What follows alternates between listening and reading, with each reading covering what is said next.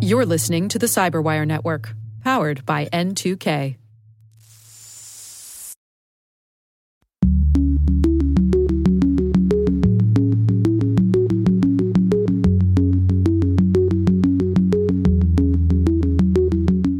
The courts have tended to say that most of the time, if you knew that you were clicking on something that was labeled terms of service, even though studies have shown that almost nobody reads the terms, that you have agreed to the terms.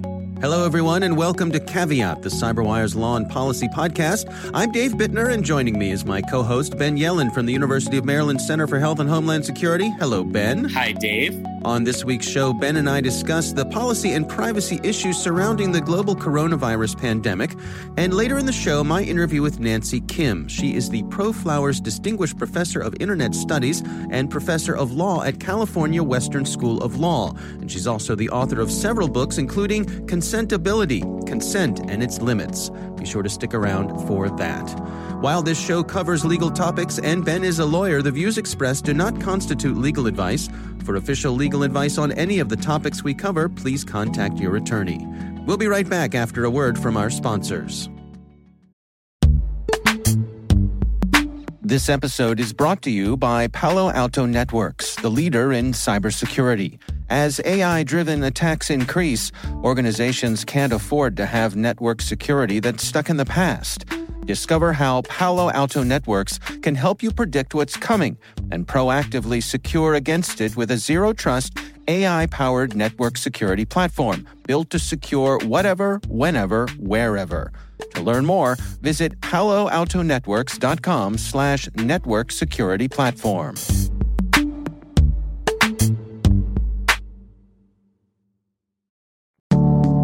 And we are back. Uh, before we dig into things here, I suppose we should mention for our listeners that you and I are recording remotely this week, and we'll be doing so for the uh, immediate future. Following the advice of uh, all the health folks around there, the professionals, we are distancing ourselves, right? Social distancing. That's right. So uh, we are doing our part. Uh, usually we record face to face at the Cyberwire studios, but we are uh, in undisclosed locations this week. I'm in a so, bunker somewhere, basically. We're going to start with some follow up, actually. One of our listeners wrote in following up on a conversation we had in a recent show. I believe I asked you if there was any law against wearing a mask in public. And one of our readers wrote in and found a law, I believe it's a New York law, where basically if you're wearing a mask out in public and it's not Halloween or you know a social event where masks are part of the celebration, you can be charged with loitering. Can you give us some uh, details here, Ben? Sure. So it is a New York state law, and this was a very good find by our listener. And what the law says is you are not permitted to disguise yourself in public except, and I'm quoting, that such conduct is not unlawful when it occurs in connection with a masquerade party or like entertainment if when such entertainment is held in a city which has promulgated regulations in connection with such affairs, permission is first obtained from the police or other appropriate authorities. This hmm. reads to me like what we call blue laws. Yes, it's on the books. I question how much this is actually enforced. If somebody did not get permission from the police and they were in a jurisdiction in New York where this law did apply, you know, it's it's really all a matter of enforcement. So right. while technically you're it seems like in New York State you are not allowed to conceal yourself in public. I have my doubts as to how much this would actually be enforced on a day to day basis. Yeah. And I'll also say this is a New York state law, so it's not applicable necessarily in the other 49 states, although I've not done research to figure out how common this type of law is. But also, you can be charged with loitering, which is a misdemeanor, and it's not going to subject you to, unless you have a bunch of priors on your record, any sort right. of significant jail time. If it was to your advantage to disguise yourself to avoid criminal detection for something, then you might as well disguise yourself, take the penalty for the misdemeanor, and avoid greater penalties. Not that I'd ever encourage such a thing from our listeners. it strikes me that laws like this, I guess I think of it as there are proactive laws and there are reactive laws. In other words, you know, there are laws that it makes the most sense to be out there enforcing every day actively. And then there are laws that are on the books sort of as needed, where if it comes up, law enforcement isn't out there looking to enforce these things, but if they need to, they have this on the books as sort of a backup to allow them to do their jobs. And, and I, I suppose this falls into that category. Yeah. You know, when we look at so many blue laws, there's always a story behind them. And some of them are extremely random. Like, you are not allowed to feed horses on streets in Kansas City, Missouri between 8:30 a.m. and 11:30 a.m. You're right, it is it's reactive. It's based on a past experience. You know, usually law enforcement will try to find an existing authority that they can use. Sometimes that authority doesn't exist or they just simply would rather not do the research and just would rather pass a state law or an ordinance that would cover that circumstance. And that kind of seems mm. to be what's happening here. I mean, there are certainly justifiable law enforcement reasons to have regulations on disguising oneself. Right. But, you know, there are law enforcement justifications for a lot of things. It's not inherently a dangerous thing to do, which is why, you know, I just question how much it is actually enforced versus just an interesting law in the New York State Penal Code. Yeah. All right. Well, thanks to our listener for sending that in. Very interesting indeed. Let's move on to the topic of the day, which I think is these days everybody's topic of the day. One thing I read, someone on Twitter was saying that, you know, one of the things about this situation with uh, us being in the midst of this global pandemic with coronavirus is that every podcast has become a coronavirus podcast. And, uh, Absolutely. Uh, and we all have time to podcast now because we're all home and there might be a, a, podcast revolution out there. Yeah, that's right. It's it's fine. It's also an opportunity for everyone to become a podcaster. So uh, unless you have kids. We'll look forward to that competition. But let's dig in with some of the specific issues that are relevant to us and this show. Uh, you had an interesting article uh, from the folks at Vice about some surveillance companies that are making some claims in terms of detection. What's going on here? This is from the motherboard page of the Vice site, which I know we've referenced many times. And it's entitled Surveillance Company Says It's Deploying Coronavirus Detecting Cameras in the United States. It's the article concerns a company called Athena Security, although they are certainly not the only company that is trying to deploy this type of technology. They've previously used artificial intelligence to identify things like guns and knives among individuals in big crowds. So they've sold this technology to places like airports where it would be very useful for some sort of artificial intelligence to detect guns and knives. What makes this different is now they are advertising the capability to detect fevers, and they do that through thermal imaging. So hmm. they basically identify a person and then using that thermal imaging can measure that person's temperature. And according to their best estimates, they usually get the temperature correct within half of a degree, which sounds impressive. Although I will say, you know, there's a pretty enormous difference between 99.5 and 100, but it, it's still rather impressive. And they're not only selling this to private organizations, but they're now selling it to governments as well that they can use in crowded public places. Hmm. Now, this is interesting because I, I, think a lot of the reporting we've seen with the, the response globally is that other nations, and, and I'm thinking particularly some of the nations in Asia, have been using exactly this approach. If you're coming in and out of their country, for example, at, at the borders and so forth, I mean, they're scanning people for temperatures. They're using this thermal technology. So, is this reasonable? Is this a good thing? How how should we feel about this? I mean, we are living in extraordinary times, and as a result of that, our civil liberties have been curtailed. If you had asked me a month ago, would governors across the country be invoking their emergency powers for public health reasons, such that people are quarantined, businesses are closed, bars are closed, restaurants are closed? You know, that would have seemed extraordinary. But our legal system, particularly at the state level, is set up so that things that would not be justifiable in normal times are justifiable during emergencies. As to the current situation that we're in, I think in some ways it's, it's acceptable because of the extraordinary circumstances. As long as they protect personally identifiable information, and as they claim, their notification is only going to the organization that purchased the surveillance technology, then perhaps it can be limited in some way. And frankly, you know, it could be very useful for public health purposes. I mean, we've seen in South Korea, one of the reasons they've been able to bend the proverbial curve is that so many people have been tested for this disease, and people who are exhibiting symptoms are able to self quarantine, and that means that everybody else can at least resume the semblance of everyday life.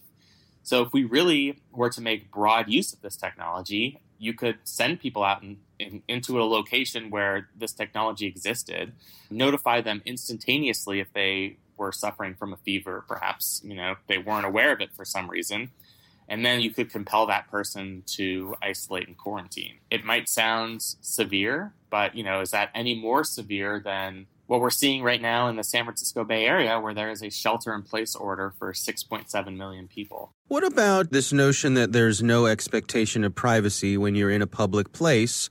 Does that extend to my temperature? I mean, in some ways, I think it does. As you know, most of these digital cases where we're talking about being recognized in public, we're usually talking about video surveillance where they're doing facial recognition. So, this is obviously a new phenomenon where they're not actually looking at a person's face, but they're looking at a person's temperature using thermal imaging.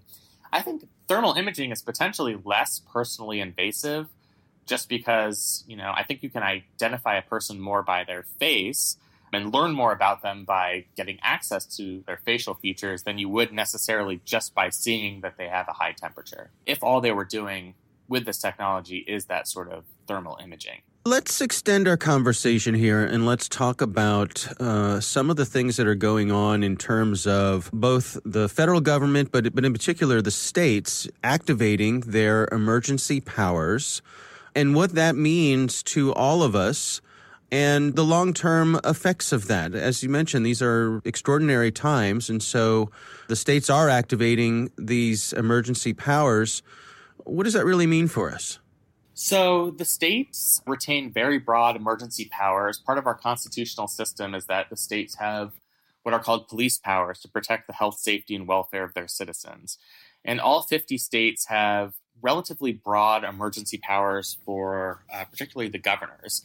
I know in the state of Maryland, the governor has the authority in a declared emergency to do pretty much everything that he has already done mandatory isolation and quarantine, closing businesses, restricting travel. One thing that the governor of Maryland can do in a declared emergency is seize private property for public use.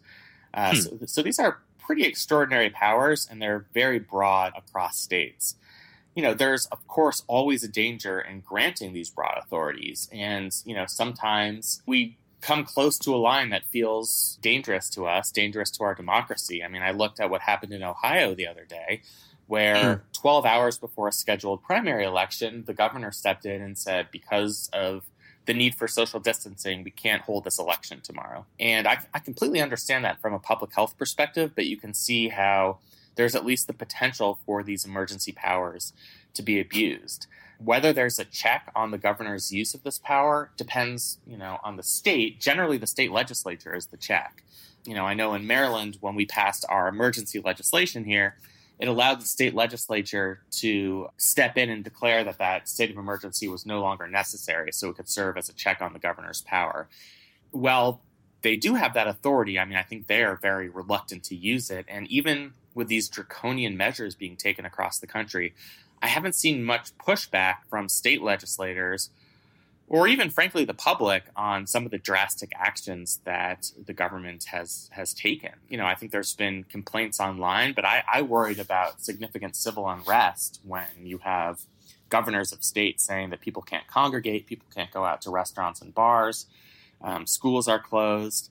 So far, I think we haven't seen that, and I think that's largely just a recognition that this really is a public health emergency. And in times of crisis, the government retains extraordinary powers that, that seem scary in situations that are not emergencies. Let me take this to the extreme and bring up uh, what I think is in our history, some of our shameful episodes have been in cases of emergency or perceived emergency. And I'm, I'm specifically thinking about the internment of Japanese Americans during World War II.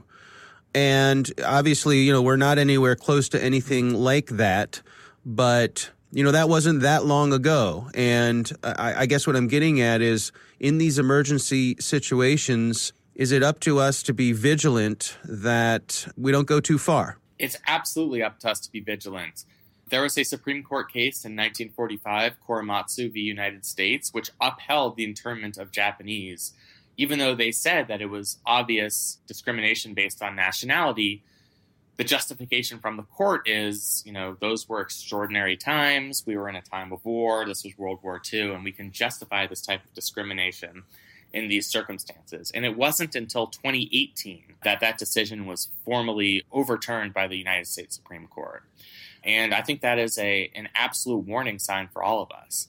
I think we we have to have some level of recognition that this is not business as usual. There are certain powers that the governors of states and the federal government retain for good reason. Bans on restaurants and bars, closing schools, those do seem like drastic measures. To a certain extent, it does curb civil liberties to prevent people from going out in public where they might want to congregate, they might want to exercise their First Amendment rights. But right now, we are in the midst of a true public health emergency, and I think that's something that a lot of us are willing to sacrifice. But that that doesn't mean that we should take our eye off the ball. It could certainly get worse. It probably will get worse, and I think it is up to all of us to make sure that the response from governments is consummate with the actual threat that we're facing. Uh, we don't want to get into a situation like we had in the 1940s where the emergency is used as justification for something very dark like Japanese internment. Or even, you know, during the Civil War when President Lincoln suspended the writ of habeas corpus, which allows people to challenge the legitimacy of their own confinement. And you know, I, I, just think we do all have to keep a watchful eye on it. it. This is something that's that's escalating very quickly. It's something that's unprecedented, and you know, I think those of us who who care about civil liberties have to represent everybody else who's just kind of going along for the ride and is unsure about the government's powers during these extraordinary times and the extent to which such powers are justified. Well, let's switch gears for a minute and, and talk about what I suppose is a, a lesser concern than obviously the health issues, and that is some of the issues of commerce. I've seen some commentary from folks who are saying that uh, maybe a good thing that's come out of this is that it's unmasked some uh, consumer policies that may not have really had any real purpose. For example, uh, a lot of the uh, telecommunications companies are lifting their data limits on on accounts, things like that. And I've also seen some folks thinking that this is going to cause a shift or or complete the push to make the internet companies or, or internet service categorized as a utility. What's your take on those things? So I read a really interesting article. I'm not endorsing the conclusion of the, the article. I, I just thought it was thought provoking. It was from Slate called "America is a Sham," and I, hmm. I realize the title sounds extreme. And I, again, I'm not agreeing with it necessarily. But the basic thrust of that article is we are doing all sorts of things during this emergency that you know we always thought we couldn't do some of the economic measures we're taking, you know, potentially a, a, large trillion dollar stimulus package where we're sending people checks, yes, that might be justified during a public health emergency. But, you hmm. know, why are we not doing that for the crisis of poverty or other infectious diseases? That's at least the point this article was making. Right. Or, you know, all of these municipalities that are suspending evictions or are releasing nonviolent offenders from state or municipal jails or prisons. I think it's led a lot of people to think, well, why did it take the biggest public health emergency in our history to take some of these actions? And I think a lot of things are actually going to be reconsidered once, hopefully, this, this crisis passes us by. You know, one thing that I've certainly seen talked about is telemedicine there are a lot of regulations. Uh, I know in the state of Maryland, there are regulations on whether state health programs such as Medicaid will cover the cost of telemedicine appointments. And the governor of this state is waiving all of those regulations so that telemedicine can be facilitated. And I think the federal government is doing the same thing as well, which naturally leads to the question why do we have these regulations in the first place? So, right. one good thing could, could come out of all of this is that maybe a lot of things that we thought we could never do because, you know, we're dealing with this extraordinary emergency, maybe we were realizing that maybe some of these things we can do, we would be justified in doing. Again, not to endorse that article, uh, I just think it was provocative and, and interesting. Yeah. All right. Well, uh, obviously, our uh, our thoughts are with everybody out there to uh, stay safe, keep their families safe, and uh, follow the advice of uh, folks like the World Health Organization and the Centers for Disease Control to keep everybody out there as safe as possible. Absolutely. Let's move on to our listener on the line. Uh, we actually had uh, someone write in this week, and this is an interesting question uh, away from the coronavirus topic. Uh, this is from a listener named John. He wrote in and said The U.S. Department of Justice is investigating ZTE for possibly having bribed foreign officials. Assuming that these aren't U.S. officials being bribed, how would ZTE bribery have constituted a violation of U.S. law? So it's a great question. It is within our jurisdiction because uh, ZTE does business in the United States. They sell to our consumers, and thus, whether they're facing criminal charges for bribing foreign officials, it is in the interest of the United States to protect our consumers from this level of corruption. There are certain circumstances where we don't have jurisdiction. I mean, if they did not do business in our country, if they weren't selling to American consumers, American companies, then perhaps we would not have that type of jurisdiction. But because this is something that eventually could trickle down to the users of uh, ZTE technology and equipment, it's in the interest of American consumers and it is worthy of investigation by the Department of Justice. You know, and oftentimes the Department of Justice will do sort of extraterritorial prosecutions. In some circumstances, like investigating the Russian hacking scheme in the 2016 election, there's never actually a consideration that those individuals will go on trial in the United States. Sometimes it's more of just elucidating a principle.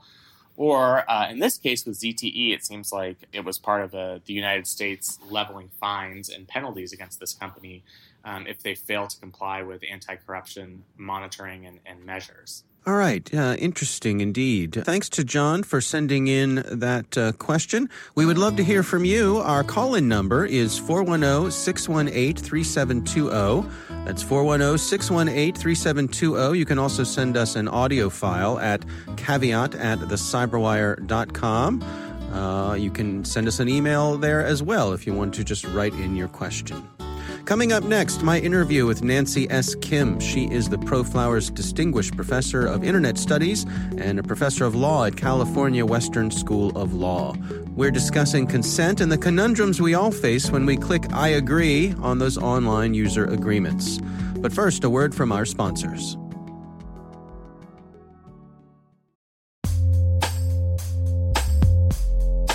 With over 8,000 threat hunters analyzing over 65 trillion signals daily, Microsoft works tirelessly with the federal government to keep our nation's data secure. This 30 plus year partnership is driving mission innovation that is secure by design. Whether optimizing your existing defenses or tackling advanced threats with AI, Microsoft gives you the intelligence and the automation you need to defend at mission scale. Let's work together to stay ahead of emerging threats and secure your mission anywhere. Learn more at aka.ms slash fedcyber. That's aka.ms slash fedcyber.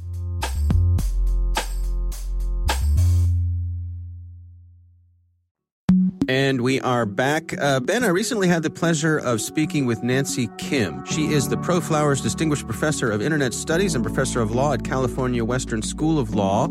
She's also the author of a number of books. And our conversation really centered around those EULAs, those uh, end user license agreements that we all sort of reflexively click on, and where our rights are when it comes to us as consumers. Here's my conversation with Nancy Kim.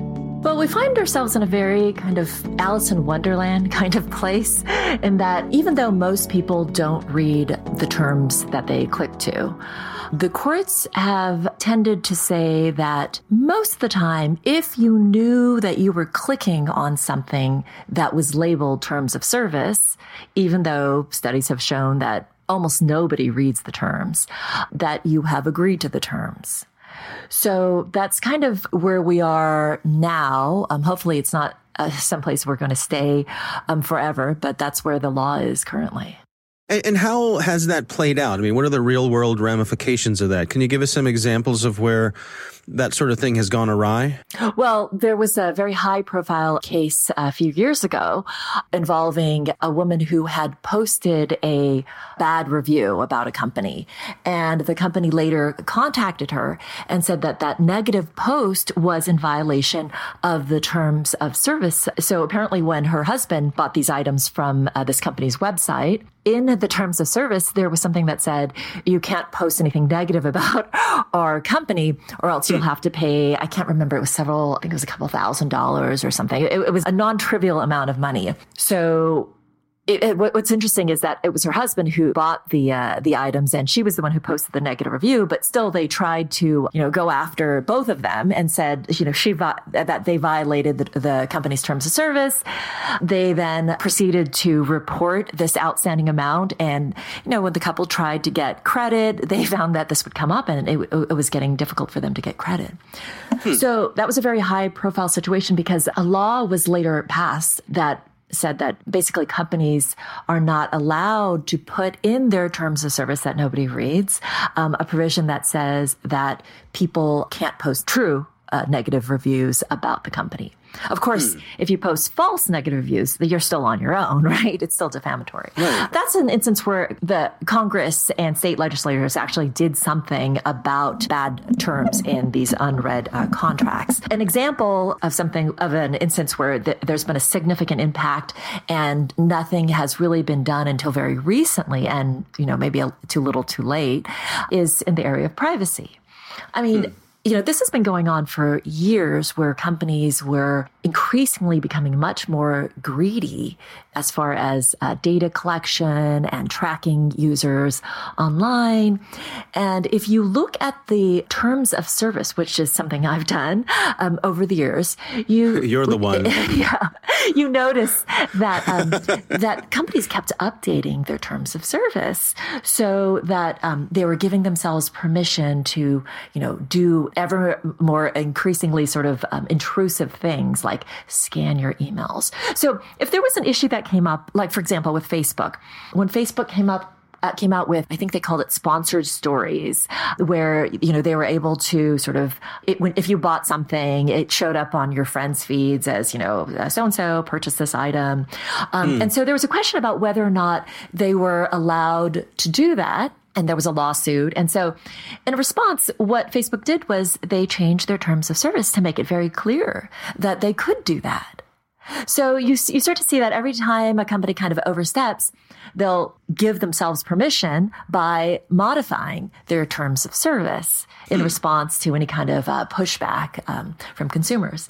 Now, maybe there's a handful of consumers and consumer uh, rights groups that will notice these changes, but the vast majority of people don't notice the changes until it's really too late because it's a, a, very sort of slow kind of in the aggregate you see what's happening. So now everyone sort of wakes up one day and they're like hey wait a second we have no privacy right? Um, mm-hmm. hey wait a second all our emails have been scanned and these companies know way too much about us. When did this happen? And i say mm it's been happening slowly, little by little, over time. And I've never joined Facebook. And the reason is I read their terms of service. service. Um, but it's very unrealistic to expect people to do that because, you know, I think the general public expects that somebody is going to stop this kind of, you know, terrible thing from happening. And, you know, eventually they do, but at that point, it's hard, especially when we're talking about privacy, it's hard to, to stuff the genie back in the bottle. Now your data's out there. What, and, and you know, uh, California, for example, I, I, am from California, has passed this uh, privacy uh, law that now is trying to sort of make amends, right? And, and mm. Uh, for, for not having uh, done something for so long. And I'm very happy about it. But it's something that, gosh, I wish would have happened earlier on. I wish we could have provided guidance to these companies earlier on instead of letting them um, self regulate because that never really works. Now, help me understand in, in normal contract law, you know, if we're not online and, and you have actually, you've written a book about contract law. Yes. Um, is this sort of retroactive ability to, for one party to simply change the terms of the contract? It seems to me like that, that wouldn't fly. So again, this is, this is what I mean by this Alice in Wonderland world of consumer contracts. You're Hmm. absolutely right that when we're, if we're two businesses and we sign a contract, let's say that you and I have uh, entered into agreement where you're going to record this podcast and uh, do, so- I, I don't do something with it. And we signed this contract, but in the contract, you have a, included a provision that says you have the right to change the contract at any time without providing me notice. Most courts would say that's not a contract. It's not a contract if you're not actually committing yourself to something, right? That's been the law forever. Interesting. But strangely, with certain contracts, almost always dealing with consumers, courts have sort of tried to dance around this general rule uh, regarding what's called an illusory promise. Okay, so when you say that, oh yes, I agree to produce this podcast or whatever it is, um, you know, sell you books or whatever it is, but you put in your contract that you have the right to change it at any time, the promise you've made me is an illusory promise because you're not actually. It sounds like a promise, but you're not actually making a commitment, right? So in contract law, that an illusory promise is lacking in what's known as consideration. It's not a contract because contracts require consideration. But when it comes to consumer contracts, sometimes courts will enforce these if and then they'll there are all sorts of different kind of exceptions and it gets very confusing and it really came out of the world of credit cards where a bank will be able to sort of change their terms of uh, service of their credit card agreement. And that's generally going to be okay as long as it was something that was within the contemplation of the parties or something like that. So, because, you know, I think uh, courts understood that, okay, well, banks might need to change the way they do business because, you know, they have these long-term agreements with consumers and the credit card industry is, is, you know, heavily regulated. But Right, these right. t- terms started to seep over into the online contract world, where, of course, nobody read them. And so now it's been years. And, you know, of course, you have people like me writing about it and saying, hey, wait a second, this is insane. But unfortunately, not that many people were paying attention. so, um, you know, we try, wrote a book about it, you know, lots of articles. But at the same time, it's people are busy, right? It's not getting the traction because people aren't hurting. They're thinking, this can't, you know, they're like, what? You're making a big deal out of nothing because look at us. Everyone's fine. We're all healthy. It's good until until it's not right? Until you get something um, sort of major and then everyone's like wait how did that happen? You think well again it's the nature of these incremental damages that happen these these incremental harms that we don't notice because it happens to people kind of and people don't notice them until it becomes an issue right? It's like insurance right? You don't Yeah. realize you really needed the insurance until it's too late maybe I'll give you another example. And again, this came out of credit card agreements as well. It's an example of a right that has been uh, taken away from consumers where most consumers didn't even realize it. And that's the right to sue in a court of law. Most people Right. think, yeah, if a company does something to you that, you know, they don't give you the product that you ordered or they overcharge you or something and you have, you have some sort of dispute with them. Most people think, well, then I can sue them, right? Because mm-hmm. we live in a free country, we live in the United States and we Yeah. always have, we have our legal rights. Well, that's true, but you can contractually agree to give up certain rights, you know, in a contract. So if you and I enter into, into an agreement, I say, you know, I'll work for you as long as you sign a contract saying that you're not going to disparage me.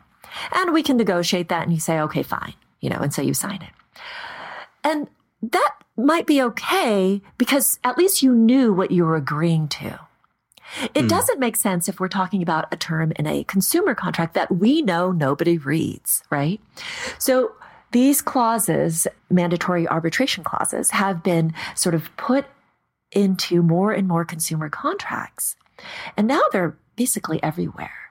And now it's very difficult for consumers to file a class action lawsuit or to, you know, even file any sort of uh, singular, you know, action in a court of law because chances are that there's a mandatory arbitration clause in the contract that they've signed with the business, even though they were not aware of that clause at the time they entered into the transaction with the business. Right. Now, you, you've mentioned uh, a few times, and I'm in 100% agreement with you, that no one ever reads these terms and conditions. They just click through.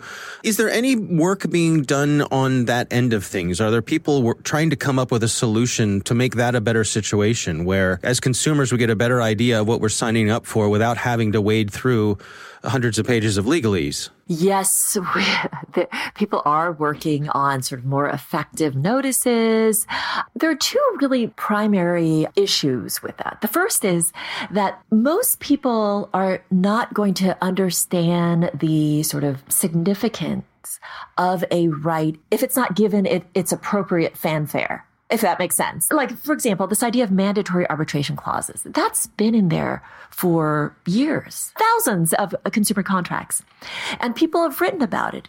And I think most people's reaction is it can't be because it's such a big deal that somebody would have done something about this earlier right? I think it's this uh, this disbelief, this kind of it's a combination of a like the herd effect. This everyone's kind of doing this, and at the same time, you have this feeling of like somebody's going to step in and, and do something if it were really that a big of a deal. Kind of like this right. bystander herd effect combo. And on top of that, you have you know academics on one side and uh, nonprofit or uh, consumer rights organizations, um, and then on the other side, you have people who actually have money, right? Companies, right, right. businesses who actually have a lot of money to lose. And so good luck. It's really not a fair fight. Academics have been writing about this for years. Policy organizations have been trying to get some, you know, uh, traction. Uh, we thought uh, that they might get some traction, and then there was a, an election, and there was going to possibly be a ban on mandatory arbitration clauses in uh, bank contracts. Well, that's been kind of put on hold the last I heard. So again, the political system, we have this democratic process, but it's, you know, it's heavily influenced by lobbyists and people who have the money to get heard.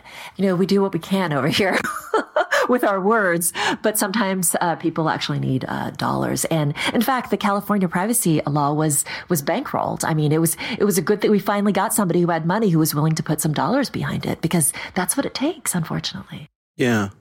Know, I think for a lot of people, probably uh, the, the their main interaction with getting heavily into contract law could be when they purchase a house.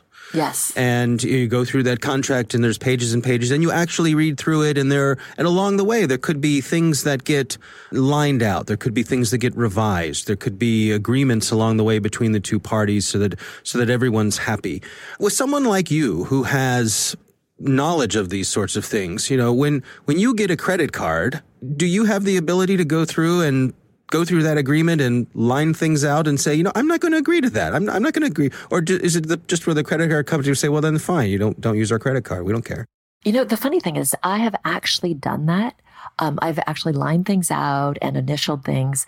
And there's very little case law on consumers who've done this. Hmm. There have been a few cases uh, where the courts have actually said, no, that's not okay. We're not going to take what the consumer has lined out here, uh, which is very unfair, I think, because uh, so when the consumer actually does make a change, the court says it, it wasn't accepted, and so I, I, find that very a very sort of odd position, um, but I do it anyway, and I actually always recommend people do it. If there's a clause in a contract that you really don't like, then cross it out and initial it and uh, send it back, and if they don't say anything, well, if they do, well, then you'll have to sort of make a decision. But but most of the time, nobody reads it on their end either.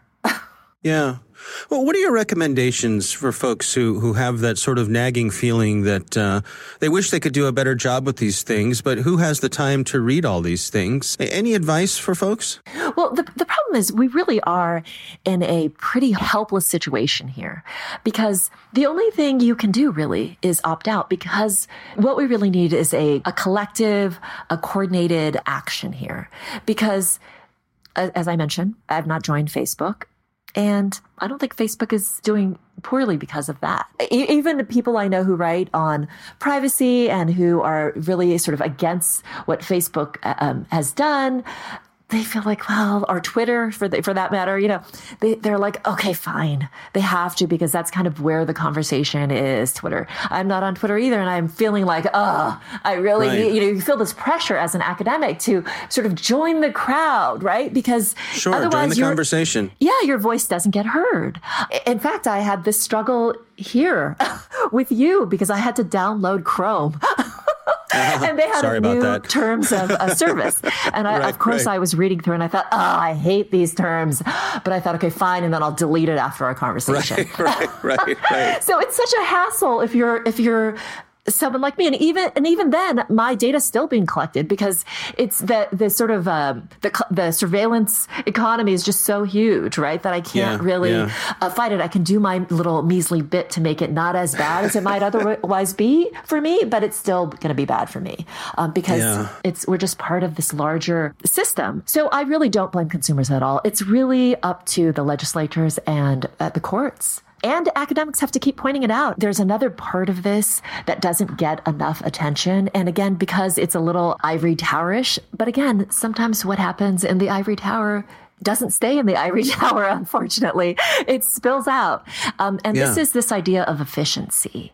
And a lot of what came out of the uh, Chicago School of uh, Law and, uh, you know, this uh, law and economics movement, which focused on um, not so much, you know, kind of fairness and what the law is typically supposed to be about, you know, individual liberties and so forth. It was really focused more on efficiency and, you know, um, especially in the area of contract law.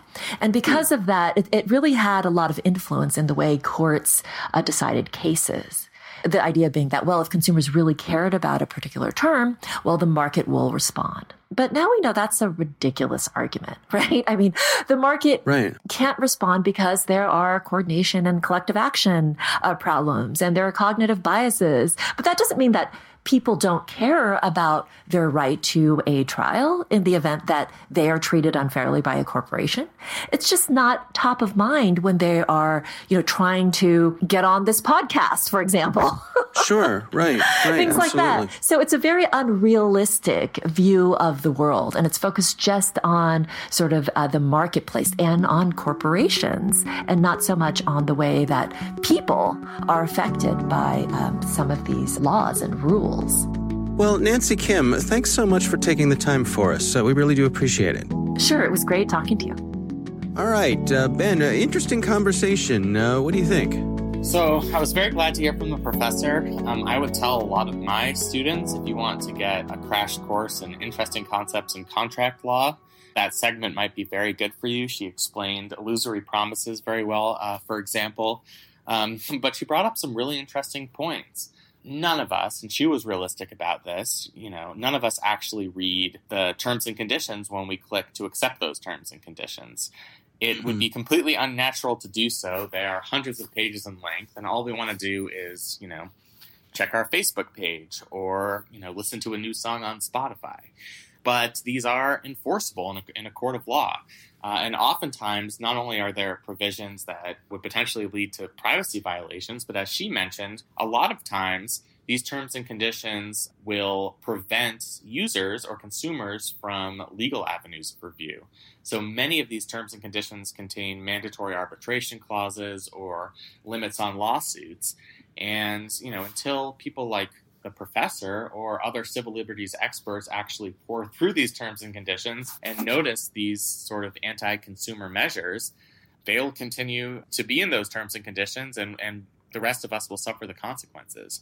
So I guess I would say I'm just thankful to have people like this good professor out there who are doing the yeoman's work of, of reading these terms and conditions for the rest of us. You know, one thing that struck me in our conversation was how it, it seems as though things are tilted against the consumer. In other words, even with with contract law, it seems like on the B2B side, even judges uh, enforce things in a different way, perhaps, than they do when it comes to consumers. I mean, there are a lot of political reasons for that. You know, not to get too conspiratorial here, but businesses do have a lot of political power. Um, and it's not just through political spending, but just general influence that they retain over the people who make these laws and the people who appoint these judges. But there is a justification for that from the consumer's perspective. if businesses were overregulated and subjected to these types of lawsuits and couldn't have mandatory arbitration clauses, then they would be sued a lot more, and presumably there would be a lot of judgments and settlements, and those costs would be passed down to us, the consumers. So I think it's hmm. always kind of important to remember. It is absolutely true that the deck is stacked against consumers. Not only are we generally monetarily powerless relative to the big companies of the world, um, but we're relatively politically powerless as well. But, you know, I think there are legitimate public policy reasons for limiting lawsuits against large companies, largely because it is what many scholars call a tort tax, a tax that is passed uh, on down to us.